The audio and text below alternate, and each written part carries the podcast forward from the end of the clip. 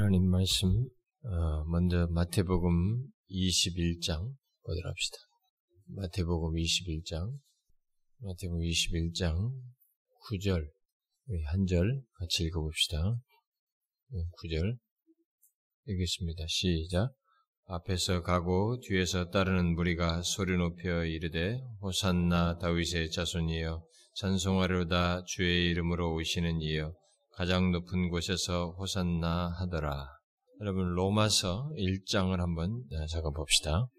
로마서 1장 3절 같이 읽어봅시다. 같이 읽겠습니다. 시작. 그의 아들에 관하여 말하면 육신으로는 다윗의 혈통에서 나셨고.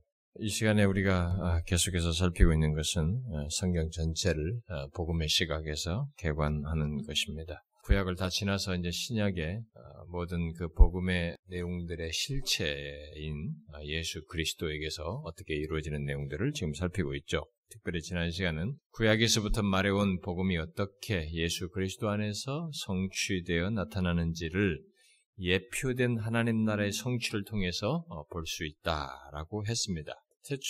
최초에 이 세상이 처음 창조의 처음에는 하나님께서 만물을 창조하시고 에덴에 아담과 하와를 두심으로써 하나님 나라의 어떤 원형을 이렇게 세우셨다라고 했습니다. 그때 하나님과 그의 백성과 이제 에덴, 세상 이라고 말해주셨고 에덴을 중심으로 이제 세상 전체를 대표한다고 보고 그래서 하나님과 그의 백성과 세상은 곧 창조 질서는 완전한 관계를 가지고 있었습니다. 그래서 하나님 안에서 그런 하나님 나라의 이런 모형 틀을 가지고 원형을 가지고 하나님께서 그의 백성과 이 세상 모든 것 속에서 창조 질서의 어떤 완전한 관계를 가지시는 모습이 있었다고 했어요.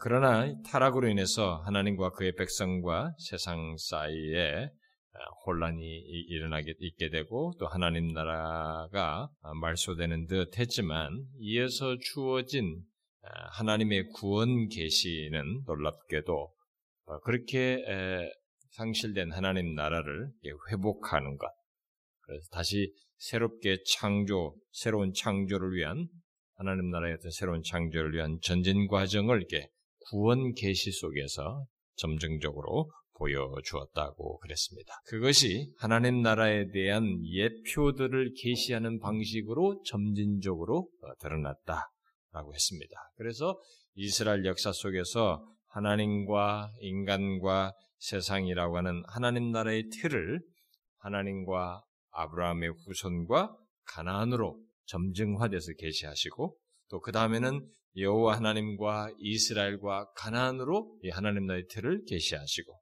또 뒤이어서 여호와 하나님과 다윗의 계열과 예루살렘 성전으로 또 점증화해서 하나님 나라의 틀을 계시하시고 그리고 나서 이제 구약의 선지자들을 통해서 여호와 하나님과 신실한 남은 자들 그리고 새 성전과 예루살렘으로 계시하셨다라고 했습니다. 그러고 나서 그렇게 예표된 하나님 나라가 드러나게 되는데 도래하게 되는데 바로 하나님의 아들 예수 그리스도께서 이 땅에 육신을 입고 오심으로써 예표된 하나님 나라가 도래하게 됐다라고 했습니다. 그러므로 예표된 하나님 나라의 실체는 결국 이 초점을 쭉 맞춰 들어가자 보면은 사실상 예수 그리스도인 것을 보게 됩니다. 그리고 그분 자신의 오심과 관련되어 있다는 것을 알게 됩니다. 그래서 지난주에 읽은 마가복음 1장 15절 말씀대로 예수님께서 사역을 시작하실 때 때가 찼고 하나님 나라가 가까워하시니 회개하고 복음을 믿으라 라고 그렇게 말씀하신 것이고 또 마태는 이 복음이라고 하는 것을 이 천국 하나님 나라와 연관지어서 하나님 나라 복음이 천국 복음이다 이렇게 붙여서 단어를 썼다라고 해서 그게 하나님 나라 복음이죠. 묶어서 얘기했다고 했습니다. 자 그렇다면 어떻게 예수 그리스도가 하나님 나라의 실체이며 그의 오심으로 그동안 예표된 하나님 나라가 도래하여서 성취되는 것일까? 이것이 우리가 여기서 갖는 질문입니다. 그것은 바로 하나님 나라의 구성 요소로 말하는 세 가지, 하나님과 그의 백성과 세상. 세상은 아까 점증적으로 발전해서 하나님 나라의 초소로 표현됐죠. 하나님과 그의 백성과 그의 나라의 초소가 다 예수 그리스도 안에 있고 그것들이 모두 예수 그리스도 안에서 완전한 관계를 갖게 됨으로써 그야말로 하나님 나라의 새 창조가 있게 됨으로써 이것이 성취된다라고 제가 지난 시간에 얘기했습니다. 그러니까 하나님 나라의 구성 요소인 그런 것들이 다 예수 그리스도 안에 있어요.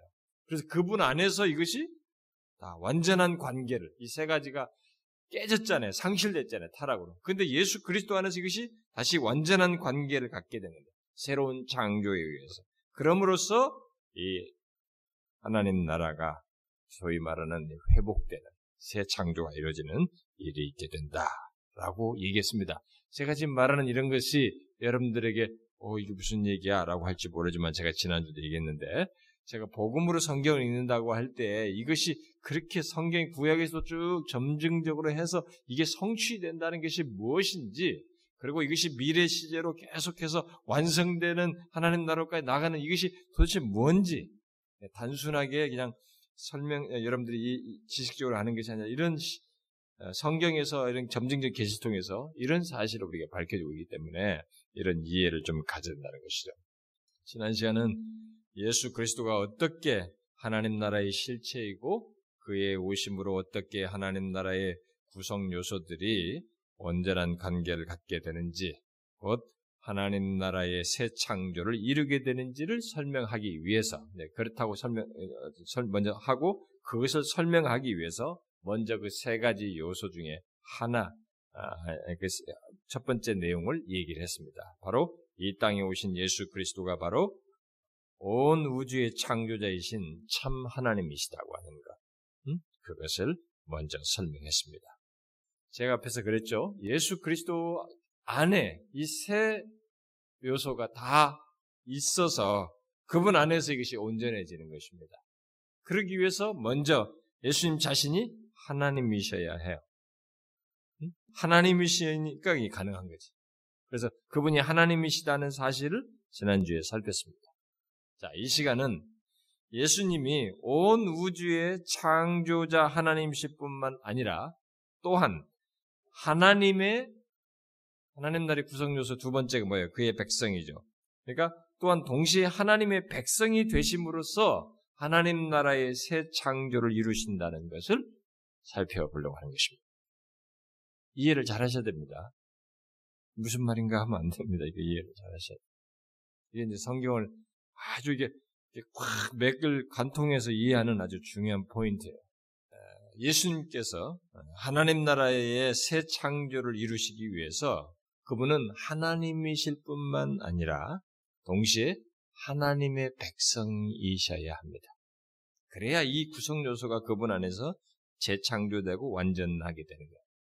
그러므로써 그 새로운 창조를 결국 하나님 나라의 새로운 창조, 상실된 하나님 나라를 새롭게 창조하시는 일이 가능하게 되는 것이죠.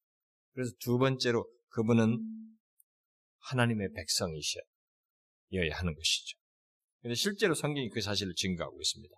오늘 우리가 읽은 말씀은 사람들이 예수님을 찬송하는 가운데, 마태복음 읽은 말씀이죠. 사람들이 예수님을 찬송하는 가운데 그를 다윗의 자손이라고 부릅니다. 다윗의 자손이라고 막 찬송을 하는데 찬송하는 이분이 바로 다윗의 자손이라고 부른 것을 보게 됩니다. 그리고 두 번째로 읽은 로마서 1장에서는 하나님의 아들을 육신으로는 다윗의 혈통에서 나셨다라고 함으로써 예수님의 참 인간 되신 하나님이신데 그분이 이렇게 혈통으로 육신으로는 혈통으로 나셨다고 하면서 참 인간이심을 분명히 증거해주고 있습니다. 물론 이제 이런 것에 대한 예수님의 참 인간되심에 대한 성경의 증거는 굉장히 많죠. 제가 다 읽지 않고 이 두 가지만 읽은 것입니다. 자, 이렇게 해서 신약 성경은 지난주에 살핀 대로 예수님이 하나님이심을 곧 그의 신성을 가지신다고 하는 것을 말할 뿐만 아니라 그의 완전하고 완벽한 인성을 말함으로써 우리의 구원을 위한 복음에는, 우리가 구원을 받는 이 복음에는 예수 그리스도의 신성만이 아니라 인성 또한 꼭 필요하다는 것, 다시 말해서 참 하나님이시며 동시에 참 인간이셔야만이 우리를 구원하실 수 있다는 사실을 밝혀주고 있습니다. 여러분들에게는, 우리 교회에서는 교리를 많이 가르치기 때문에 여러분들 교리 공부를 하니까 이게 이제 지식적으로 머릿속에 다 들어와 있을 거예요. 하나님, 예수님은 참 하나님이시며 참 인간이시다, 이렇게 이해하는 데까지 들어와 있는데, 요 사실을 말씀하시기 위해서, 아니 실제로 그런 존재로서 오셔서 상실된 하나님 나라를 새롭게 창조하셔야 하는 이 내용을 처음부터 이렇게 점증적으로 하나님께서 계시해 오신 거예요. 그러니까 이들이 계속 오신다 그러는데, 그 복음적인 내용을 계속 말하면서 얘기하는데, 그 오시는 실체가 구체적으로 어떻게 돼야만이 그가 하나님 나라를 새롭게 하실 수 있느냐, 잃어버린 하나님, 상실된 그 하나님 나라를 회복할 수 있느냐, 그는 참 하나님이신 뿐만 아니라 참 인간이 되셔서 바로 하나님 나라의 구성 요소인 하나님의 백성의 대표자, 아니 하나님 백성의 참 하나님 백성이셔야 하는 것입니다. 이 두 번째 내용을 지금 얘기하는 거예요, 오늘은. 하나님 나라를 회복하고 새롭게 창조하기 위해서 이 땅에 오실 예수 그리스도는 반드시 이 요소를, 이 모습을 가지고 있어야 됩니다. 창조자 하나님이시며 아담과 아브람과 다윗과 선지자들의 하나님이실 뿐만 아니라 참 인간이며 마지막 아담이고 아브람의 씨이고 다윗의 후손이셔야 한다는 것입니다. 아브라함의 하나님, 다윗의 하나님이실 뿐만 아니라 아브라함의 씨요 다윗의 후손이어야 한다 이거예요. 그래야만이 이 죄로 인해서 타락해져 버린 이, 그래서 상실된 하나님의 통치가 온전하게 된 이 상실된 하나님 나라를 새롭게 창조하고 회복하시는 일을 할 수 있다는 것입니다. 그래서 성경이 오늘 읽은 말씀이 그냥 예수님이 이분이 육신으로 오셨다, 그런 서술이 아니에요. 구약에서도 쭉 말해온 지금 그런 내용의 맥을 이어서 이 얘기하는 것입니다. 하나님의 아들인데 혈통으로는 다윗의 혈통으로 났단 말이지, 그런 참 인간으로 오셨다. 다윗의 하나님이셨는데 다윗의 후손으로 오셨다, 이렇게 말하는 것입니다. 여러분들이 지금 우리가 이 수일날 말씀, 이 말씀을 잘 이해하면 그 사람은 대단한 사람이 되는 거예요, 진짜. 왜냐면 성경을 이렇게 문구적으로 읽거든요, 우리가. 교훈적으로 읽거든요. 성경은 하나님의 계시의 점증적인 중대한 메시지가 흘러가요. 흘러가면서 그것을 말하는 가운데 여러 가지 교훈과 이런 것들이 막 맞물려 나오는 거예요.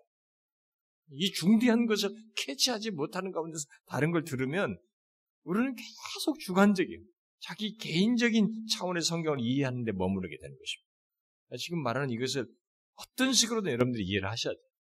그게 아주 아주 중요한 것입니다. 사역자들이 뭐 신학을, 어떤 사람이 목사가 돼서 공부할 때도 그들이 이제 성경을 이렇게 공부하는 데 있어서도 이것은 그들이 공부하면서 알아야 할 아주 중요한 사실이에요.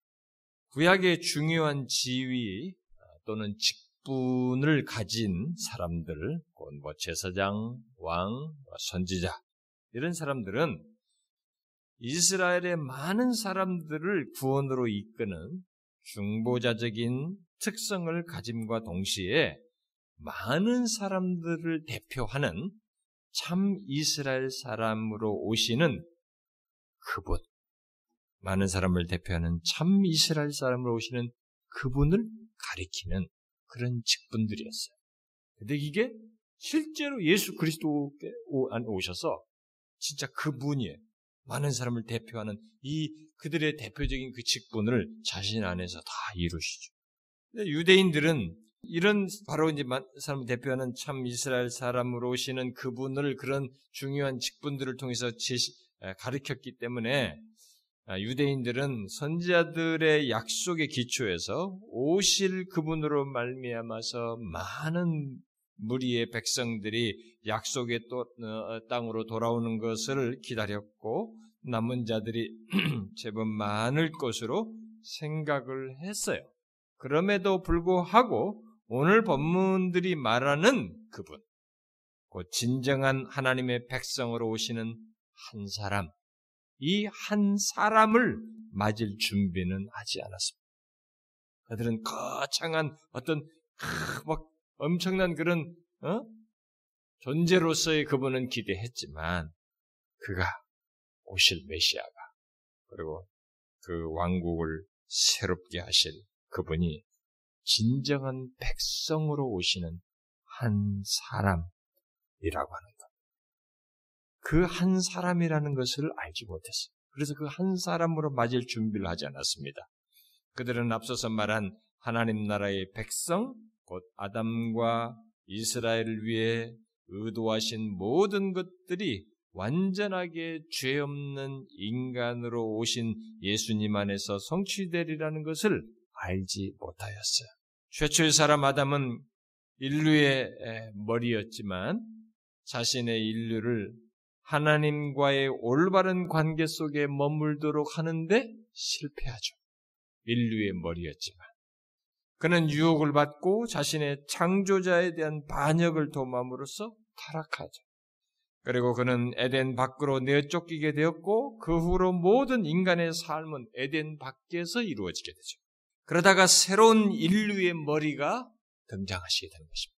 그 최초의 인류의 머리인 이 아담이 그렇게 됐는데 새로운 인류의 머리가 되시는 마지막 아담이 나타나게 되는데 그가 바로 예수 그리스도이신 것입니다. 그는 아담의 임무를 완전하게 이루시게 되죠. 그분 또한 첫 아담처럼 유혹을 받게 되고 그래서 광야로 이끌려서 시험을 받게 되지만 그는 그 시험을 유혹을 이김으로써 자신의 새로운 백성을 에덴으로 회복될 하나님 나라로 들어가도록 그래서 하나님과의 관계를 회복하는 임무를 잘 수행하게 됩니다. 예수님께서 광야에서 시험받으신 사건은 과거 아담과 이스라엘이 하나님의 아들이요 백성으로서 유혹에 넘어가고 말았다는 사실에 비추어서 생각해야 됩니다. 그러니까 예수 그리스도께서 광야에서 시험받으신 사건은 독립적인 사건이 아니에요. 이것은 이전에 아담 그리고 아담 안에서 그 후손으로 하나님 백성의 그 구성원으로 돼 있었던 이스라엘 이들이 시험에 넘어갔던 것에 비추어서 생각합니다. 이스라엘도 광야에서 시험받았잖아요. 그런 것에 비추어서 생각해 봐야 됩니다. 그래서 마태, 마가, 누가복음에 기록된 이 예수님의 시험받으신 그 기록은 세 복음서가 다 다루죠. 이것을 이 기록은 예수님께서 뒤이어 곧바로 하나님 나라를 말씀하신 것과 연관지어서 봐야 해요. 그래서 성경을 보면은 이 복음서 저자들이 예수님의 시험받으신 사건 다음에 그가 공생애를 시작하면서 하나님 나라를 얘기해요. 묶어서 얘기합니다.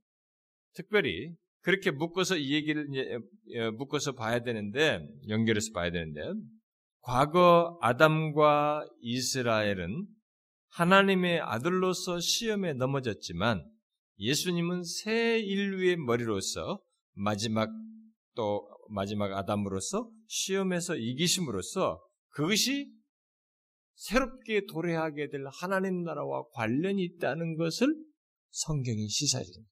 바로 그 뒤에 붙임으로써.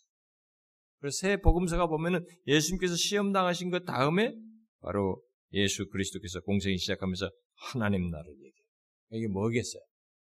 앞서서 아담과 이스라엘은 시험에 넘어졌지만 이 마지막 아담은 시험에서 이기심으로써 하나님 나라를 새롭게 회복시키자 창조하신다는 것을 벌써 선언적으로 증거해 주는 것이죠. 광야에서 시험받기 전에 예수님은 세례를 받으시죠. 세례 받으실 때 자신을 인간과 동일시하죠.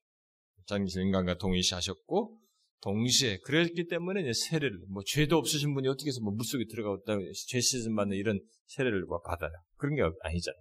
그래서 자신을 인간과 동일시하셨고, 동시에 하나님의 참 아들이심을 하늘로부터 난 음성을 통해서 인정받게 되죠. 흥미로운 사실은 마태, 마가, 누가 중에 이 누가복음을 기록한 누가가 예수님의 세례 받으신 일 뒤에, 예수님께서 세례 받은 사건 뒤에 곧바로 예수님의 족보를 붙여요. 그러니까 우리는 이게 족보는 아예 마태복음처럼 1장에 딱 나와야 되는데, 아니 이게 누가는 특이하게 예수님께서 세례 받으신 사건 다음에 바로 예수님의 족보를 쫙 붙입니다. 여러분들이 그 이게 왜 여기 나왔나 그 생각지도 않고 막 읽었을지 모르겠네. 그게 이게 중요한 성취. 지금 우리가 복음으로 성경에 있는 것의 어떤 성취를 설명해주는 아주 중요한 사실. 응? 결국 예수님의 족보를 기록함으로써 세례 받을 때에 하늘로부터 음성이 나서 너는 내 사랑하는 아들이라라고 말한 그 예수님. 하나님께서 말한 거죠. 너는 내 사랑하는 아들이라고 말한 그 예수님을 바로 뒤이어서 족보로 설명을 합니다. 이 족보가 그래서 어디까지 올라가냐면 예수님을 낳은 요셉을 얘기해가지고 그들도 그 아비는 누구누구 이렇게 족보로 올라가서 어디까지 올라가냐면 아담까지 올라가요. 첫 번째 아담, 두 번째 아담으로 이렇게 연결시켜요. 그러니까 지금 세례받으시고 하나님의 아들이라고 음성 들은 그분이 이 아담의 지금 연결고를 가지고 있는 것이에요. 특히 그 족보에 보면 더 흥미로운 사실은 아담이 끝이 아니에요. 아담 바로 위에가 하나님으로 나와요. 아담의 그 위는 하나님이다. 이렇게 말해요. 응? 아담 그 위는 하나님이라고 함으로써 아담이 하나님의 아들로 서술되고 있어요. 우리는 그 기록을 이해를 그렇게 해야 됩니다. 응? 누가복음 3장에 나와 있어요. 응? 제가 오늘 읽으려다가 안 읽었는데 족보만 쭉 나오니까 안 읽었어요. 아담을 하나님의 아들로서 말함으로써 예수님을 하나님의 아들로 앞에서 이는 내 사랑하는 아들이라고 말한 그 하나님의 아들이신 예수님과 아담을 연결시키고 있어요. 같이 하나님의 아들로 묘사한 셈이죠, 결국. 자, 이게 뭘 말하겠어요? 이렇게 붙여서 말함으로써 누가가 결국 강조하자는 게 뭐겠어요? 예수님이 완전한 인간이 되심도 말을 하겠지만, 그 족보를 통해서 예수님이 완전한 인간이심을 말하는 것도 되겠지만, 시험에 넘어간 하나님의 아들 아담과는 달리 시험을 이긴 하나님의 아들이시다고 하는 것을 족보와 딱 세례받은 그 시험 이거에 묻혀가지고 말을 해주는 것입니다. 응? 앞에 아담은 하나님의 아들인, 아담 위는 하나님이에요. 그 하나님의 아들인 아담은 시험에서 넘어가서, 그러나 지금 바로 조금 전에 그 내용 전에 이 얘기하는 예수님은, 이제 바로 그 다음에 나오죠. 어? 예수님은 시험에서 이기신, 승리하시는 하나님의 아들이신 것을 말해주죠. 그리하여서 하나님 나라의 구성 요소인 하나님의 백성이 아담으로부터 시작해서 이스라엘 백성을 거쳐 예수 그리스도에게 이르게 되는 것을 보게 됩니다. 그런데 여기서는 실패했는데 이분이 이기심으로써 하나님 나라를 새롭게 도래케 하는, 창조하시는, 회복시키시는 분으로 오셨다는 것을 말해주는 거예요. 왜 예수님이 새롭게 창조할 하나님 나라의 구성 요소인 하나님의 백성이 되는지 여러분들이 지금 제가 말한 것에서 감을 잡으셔야 됩니다. 아시겠어요? 왜 그런지?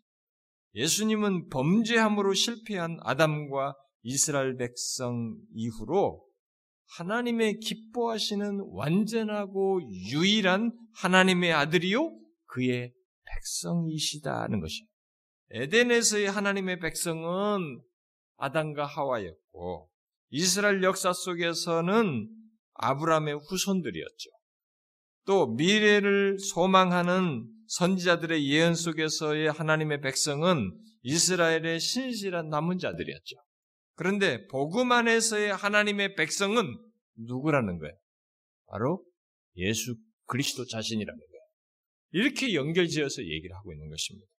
그렇다는 것을 신약 성경은 다양하게 증거하는데 먼저 예수님은 참 아담 또는 마지막 아담으로 증거하는 그런 내용을 우리가 성경에서 많이 보게 되죠.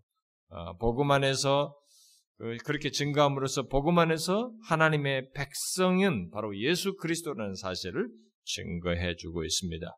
아까 조금 전에 말했던 누가복음 그 3장 족보에서 예수님이 아담의 후손인 것을 말한 것으로부터 시작해가지고 예수님께서 아담이 실패한 시험을 이기신 것과 예수님께서 세례받으심으로써 그가 아담의 후손인 인간임을 증거하신 것, 그리고 바울이 직접적으로 로마서 5장과 고린도서 15장에서 예수님을 누구로 말해요? 마지막 아담으로 말하죠. 응? 그렇게 직접적으로 증거합니다. 또 복음서에서 예수님을 인자라, 사람의 아들, Son of Man으로 말하는 것 또한 예수님이 인간이시며 동시에 또한 이 아담의 족속에, 인간이시며 아담 족속의 일원이라고 하는 것을 말해주죠. 또 예수님이 하나님의 백성인 것을 증거하는 것은 그가 아브라함의 후손으로 오신 것을 통해서 말을 해주죠. 우리는 예수님이 아브라함의 후손으로서 육신을 입고 오신 것에 대해서 잘 알고 있습니다. 그런데 바울은 갈라디아서 3장에서 예수님이 단순히 아브라함의 후손으로서 혈통 속에서 태어난 것이 아니고 태어났기 때문에 아브라함 후손이 아니라 유일한 참 이스라엘 사람으로서 아브라함의 후손이라고 하는 독특한 설명을 해요. 이것은 찾아서 읽어봅시다. 여러분, 갈라디아서 한번 봐봐요. 제가 이게 말씀을 전하면서 보니까요, 여러분들 어떤 사람들은 지금 감을 못 잡아요. 그래서 감 잡는 거 보려고 계속 설명을 더 하는데도 감을 못 잡고 뭔 말인가 하고 그냥 못 쫓아오니까 몽롱해지는 거지. 못 쫓아오면 몽롱해요. 설교는, 하나님 말씀은 논리와 이 내용을 놓쳐버리면 몽롱해진다고. 이게 중요한 얘기예요. 좀 어려운 것 같아도 잘 이해를 하셔야 됩니다. 갈라디아서 3장 16절 한번 봅시다. 3장 16절. 읽어봐요. 시작. 이 약속들은 아브람과 그 자손에게 말씀하신 것인데 여럿을 가리켜 그 자손들이라 하지 아니하시고 오직 한 사람을 가리켜 내 자손이라 하셨으니 곧 그리스도라. 이 말씀을 통해서 바울이 말하는 게 지금 뭡니까? 일단 이스라엘 민족이 그 민족의 창시자여 머리인 아브람과 하나로 결속되어 있다는 것을 말하는 이 구약 전체의 배경에, 구약의 내용에 근거해서 바울은 아브라함의 후손인 이스라엘은 오직 그리스도 안에서만 의미를 갖는다는 거예요. 왜냐하면 오직 그리스도만이 참 이스라엘 사람이기 때문에 그렇다는 것입니다. 아브라함의 후손을, 이 예수 그리스도가 아브라함의 후손이라는 의미를 이렇게 달리 설명해요. 이게 하나님 나라의 구성원인 그 하나님과 그의 백성, 참 하나님 백성, 진정한 하나님의 백성인 것을 설명하는 중요한 구절이에요. 예수 그리스도만이 참 이스라엘 사람이라는 것입니다. 그분 안에서만 이 아브라함의 후손인 이스라엘이 의미를 갖는다는 거예요. 왜 예수님이 하나님의 백성인지를 설명하는 내용이에요. 이런 게 아브라함의 후손으로 오신 것을 가지고 설명하는 한 부분입니다. 또 이와 관련해서 예수님이 하나님의 백성인 것을 설명하는 것과 관련해서 마태복음에 보게 되면, 이제는 안 찾아보겠습니다. 마태복음에 보면 예수님께서 헤롯이 막 죽이려고 하니까, 어린 아이들 다 죽이려니까 그 예수님을 데리고 이집트로 피신 간 것이 있잖아요. 그 사건이 있습니다. 그런데 거기서 마태는 출애굽에 대한 호세아예요. 출애굽한 이스라엘의 출애굽 사건을 언급한 호세아의 말씀을 이 예수 그리스도께서 마리아와 요셉이 함께 애굽으로부터 돌아오는 것에 연결시켜서 인용을 해요. 출애굽에 대한 호세아의 언급을 헤롯이 죽은 이후에 예수님과 마리아와 요셉이 애굽으로부터 돌아오는 것에 적용하여서 애굽에서 내 아들을 불렀다라고 하는 이 말씀을 인용합니다. 이게 도대체 왜 여기 어떻게 이게 연결될까? 이거 호세아서가 얘기한 거예요. 호세아가 이집트에서 이스라엘 백성들을 불러낸 사건을 그렇게 얘기한 거예요. 그 말을. 근데 그 말을 갖다가 예수님께서 피신했다 돌아오는 것에 연결시켜가지고 애굽에서 내 아들을 불렀다라는 말을 인용을 한단 말이에요. 실제로 하나님 일찍이 불러냈죠. 이스라엘 백성들을 애굽에서 불러냈습니다. 그런데 마태가 그 내용을 피신한 예수님을 애굽에서 불러낸 데서 연결시켜서 말했을 때 결국 무엇을 말하겠어요?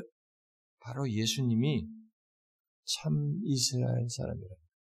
예수님이 참 이스라엘 사람이기도 하지만 앞에서 말한 거죠. 이스라엘 사람이기도 하지만 아예 그분이 참 이스라엘이라는 것이.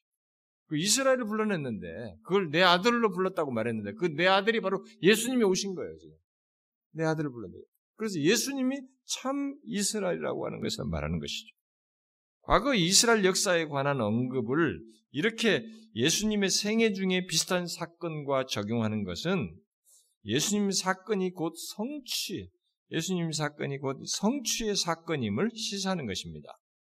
그 광야에서 시험 받으실 때도 마찬가지예요. 시험 받으실 때 그 시험을 물리치시려고 성경 구절을 예수님께서 인용을 하시는데 그 구절들이 모두 이스라엘 백성들이 신의 광야에서 시험 받은 것을 묘사하고 있는 신명기의 첫 부분을 다 인용해서 말을 하고 있습니다. 그 같은 인용이 시사하는 바는 옛 이스라엘이 시험받아서 실패했던 것이 바로 예수님과 연관지어서 지금 설명을 하는 것입니다. 실패했던 바로 그 시험에서 참 이스라엘이신 예수님께서는 승리했다는 거예요. 과거 이스라엘은 실패했는데 참 이스라엘은 예수님은 승리했다는 거예요. 그래서 그것을 그 성경 구절이 같이 거기서 인용과 거기서 다 어떤 사람들은 왜 신명기에서만 인용을 하냐. 좀 더 많은 데서 인용을 해야지. 그래야 좀 더 정당성, 신빙성이 있지. 예수님께서 신명기 말씀만 가지고 이렇게 이 사단의 시험을 물리쳤다.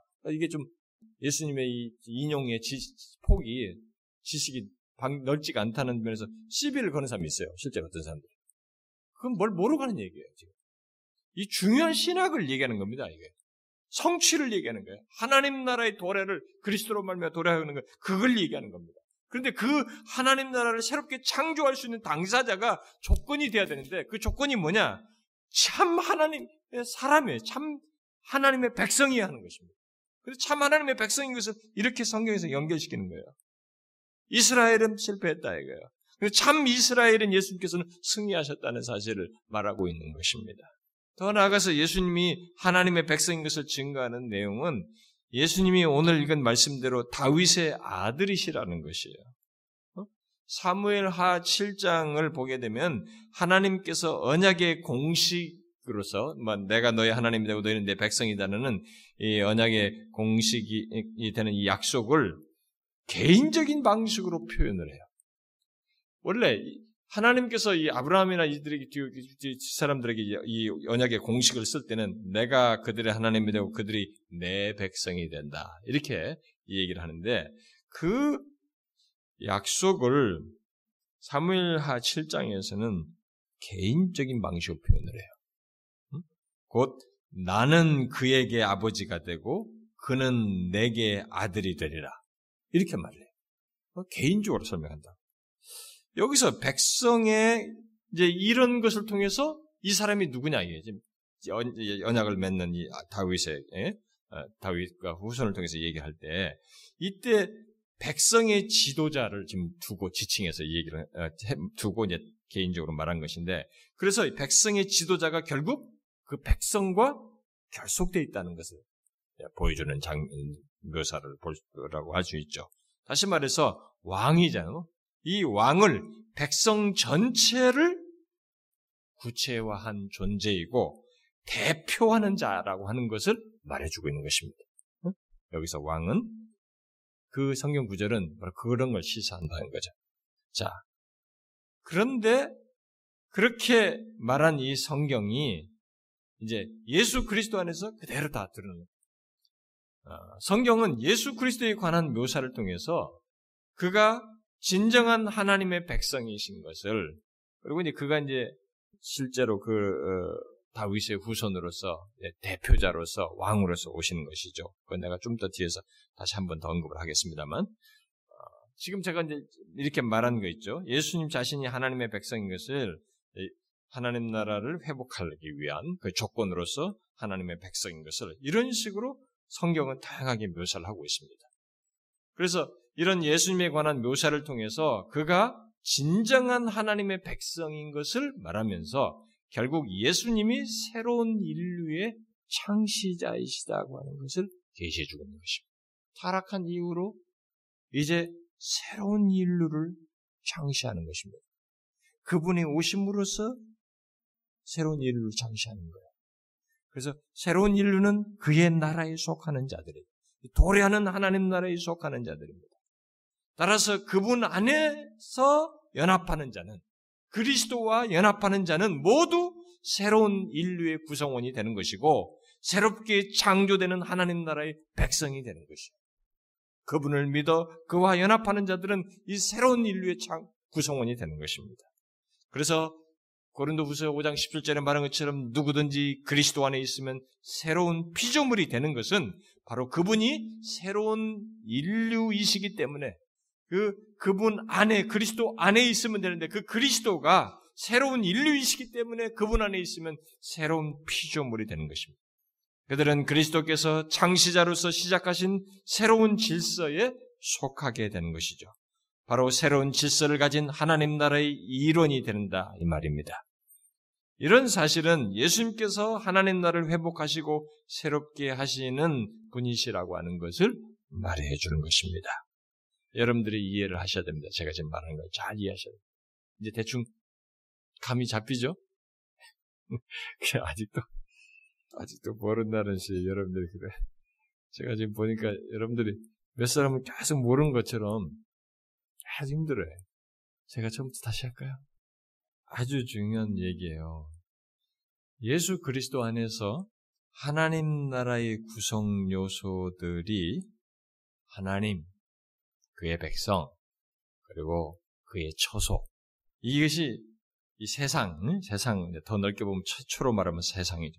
이것이 완전한 관계를 가지려면 그 세 모든 요소들이 예수 그리스도 안에 있어서 그분 안에서 회복되어야 돼요.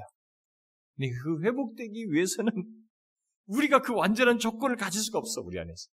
그분 자신이 이 세 가지 요소를 당사자가 다 가지시는 거예요. 그 자신 안에서 완전하게 이것을 회복시키는 것입니다. 그래야만이 가능해요. 그런데 그분이 오셔서 실제로 그렇게 하셨어요. 참 하나님으로 오셨고 이렇게 참 인간으로 오셨어요. 진정한 하나님의 백성으로 오셨다고. 그렇게 함으로써 새로운 인류를 창조하신 거죠. 그래서 그분과 연합하는 자들이 다 새로운 인류가 되는 거예요. 우리가 새하늘과 새 땅에 들어갈 사람들은 다 이 새 인류들인 것입니다. 그분과 연결된 사람들이, 연합된 사람들이죠. 그래서 시작 성경은 구약에서 하나님의 백성을 대표하는 중심적인 직분들인, 제가 앞에 서두에서 말한 선지자, 제사장, 왕 등을 예수님과 그의 사역을 성취하는 것으로 말함으로써 예수님이 바로 진정한 하나님의 백성이시라고 하는 것을 증거하고 있습니다. 여러분 아시죠? 예수님께서 구약에서 하나님의 백성을 대표하는 중심적인 이 세 가지 직분을 다 성취하시는 것, 이거 다 알고 계시죠? 우리가 제가 이 세례문답이나 할 때는 다 질문을 하고 그러는데, 간단하게 말해봐요. 예수님은 하나님 나라를 선포하는 참 선지자로 이 땅에 오셨어요. 참 선지자 역할을 하십니다. 그런데 참 선지자이신과 동시에 자신이 말씀이심으로써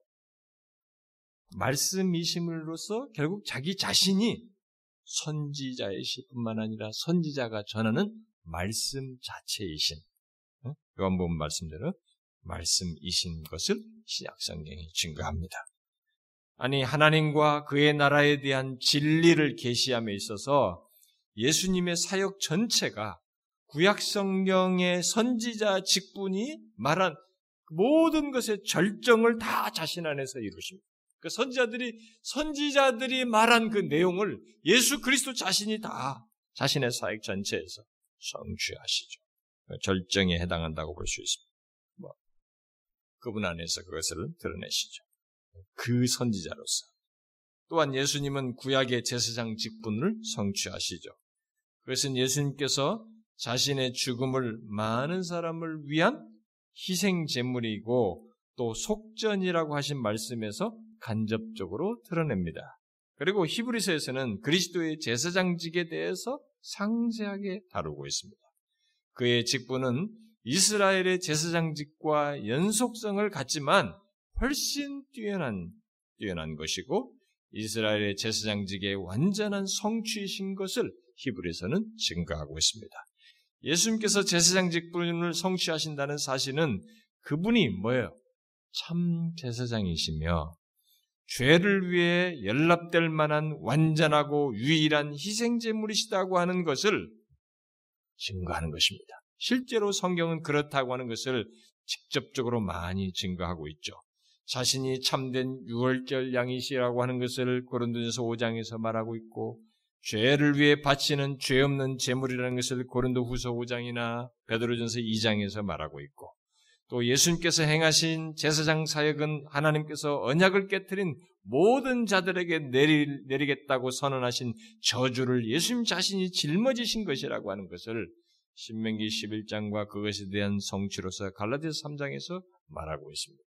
이렇게 예수님은 구약에서 하나님의 백성을 대표하는 직분을 성취하심으로써 자신이 참된 하나님의 백성인 것을 드러내셨어요. 증거하셨습니다.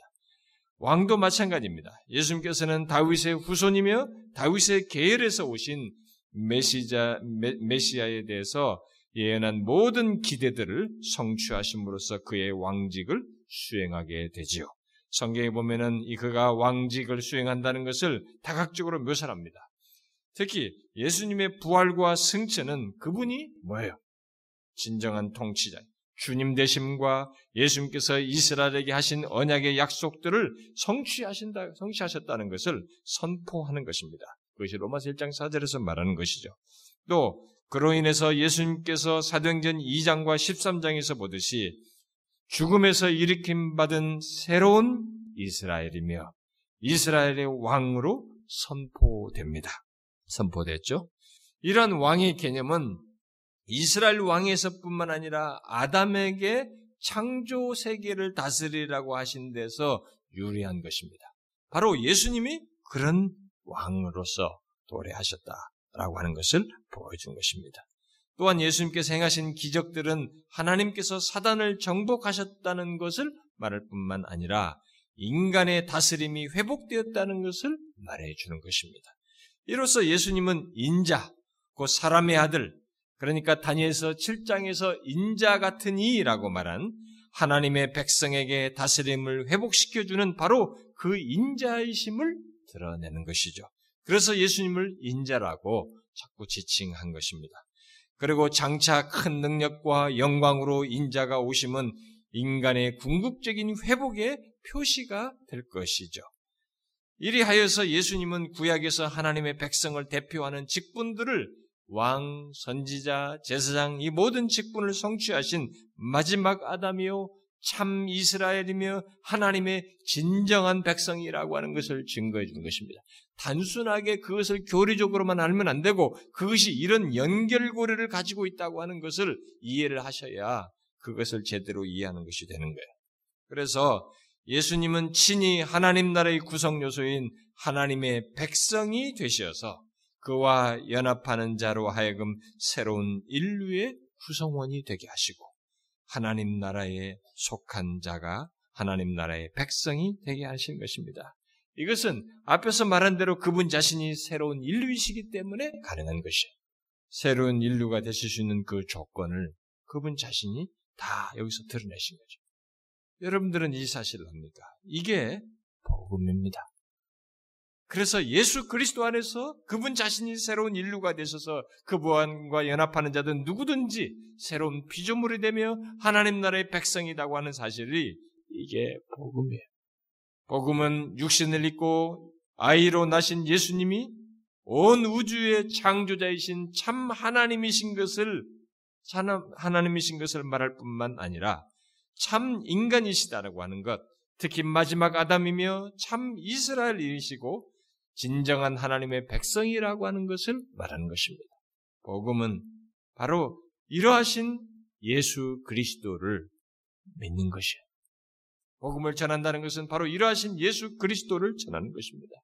그래서 어디에서도 이 성경이 앞에서부터 쭉 점증적으로 계시해서 말한 이 예수 그리스도를 믿음으로써 인간에게는 새로운 전환이 와요. 운명이 바뀌게 됩니다. 영원한 삶이 허락되어져요. 그래서 이 예수 그리스도를 누구든지 믿는 자는 구원을 얻게 되는 것이죠. 새로운 인류의 구성원이 되는 것이고 영원한 하나님 나라의 백성이 되는 것이고, 그래서 이 바로 이러하신 예수고요.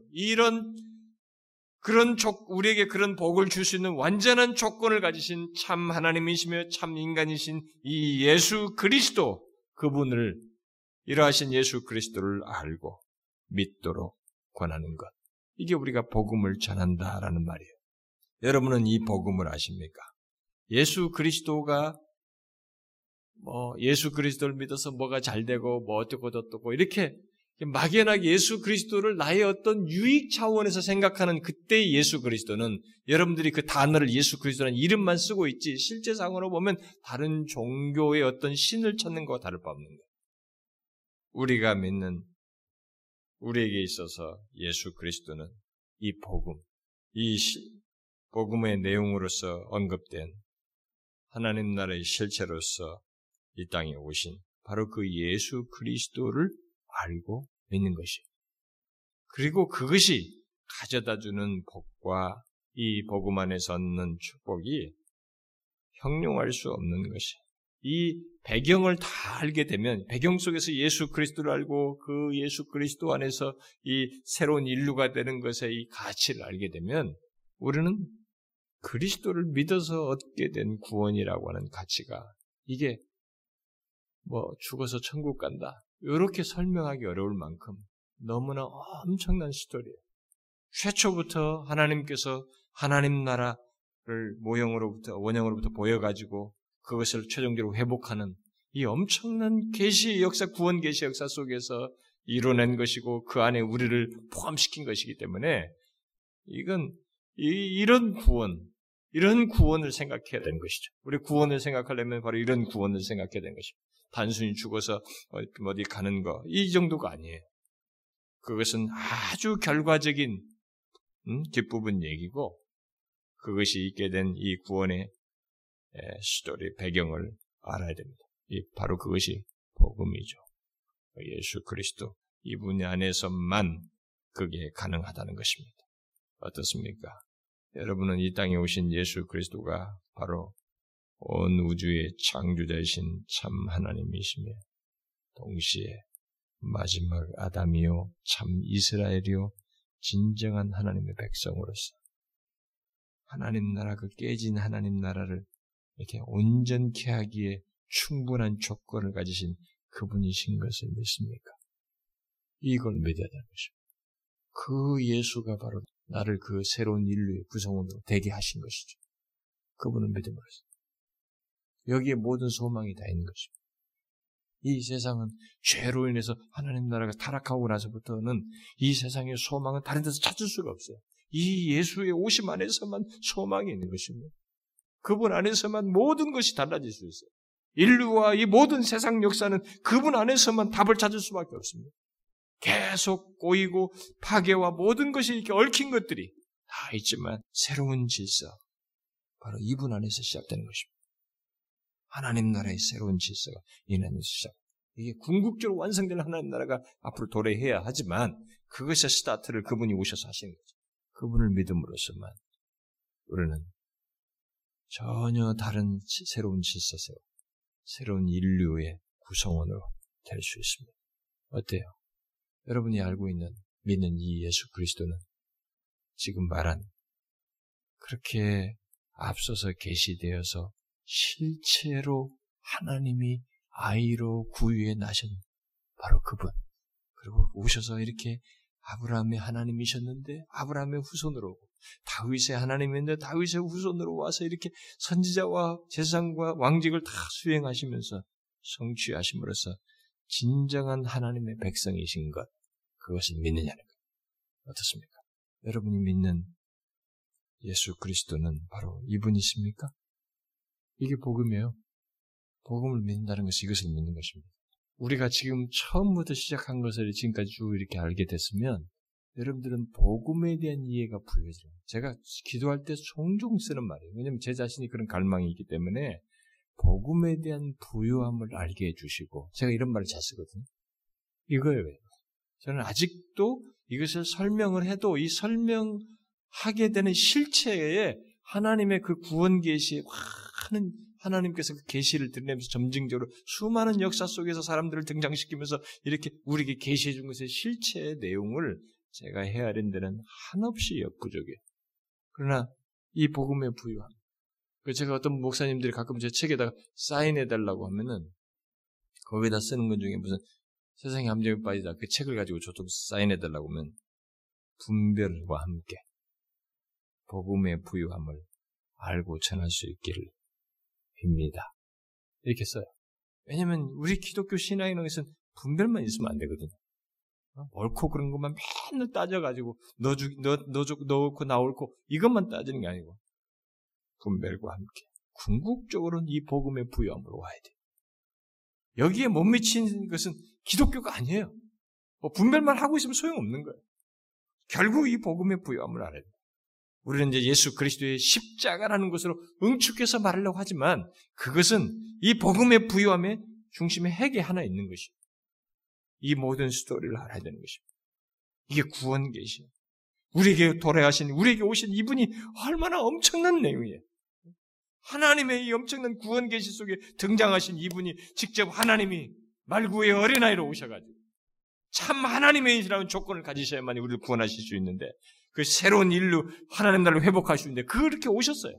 오시고 이 땅에 오셨을 때 정말 참 사람으로서 진짜 아담이 못한 것들을 다 이뤄내는 마지막 아담이고 이스라엘이 실패한 것에서 참 이스라엘이시고 하나님의 백성으로서 온전치 못했던 그들에게 진정한 하나님 백성으로 오셔가지고 이 하나님 나라가 이 땅에 도래하도록 새로운 인류가 창조한 그 조건을 자기 자신에서 다 드러내시는 그 일이 있게 된 것이죠.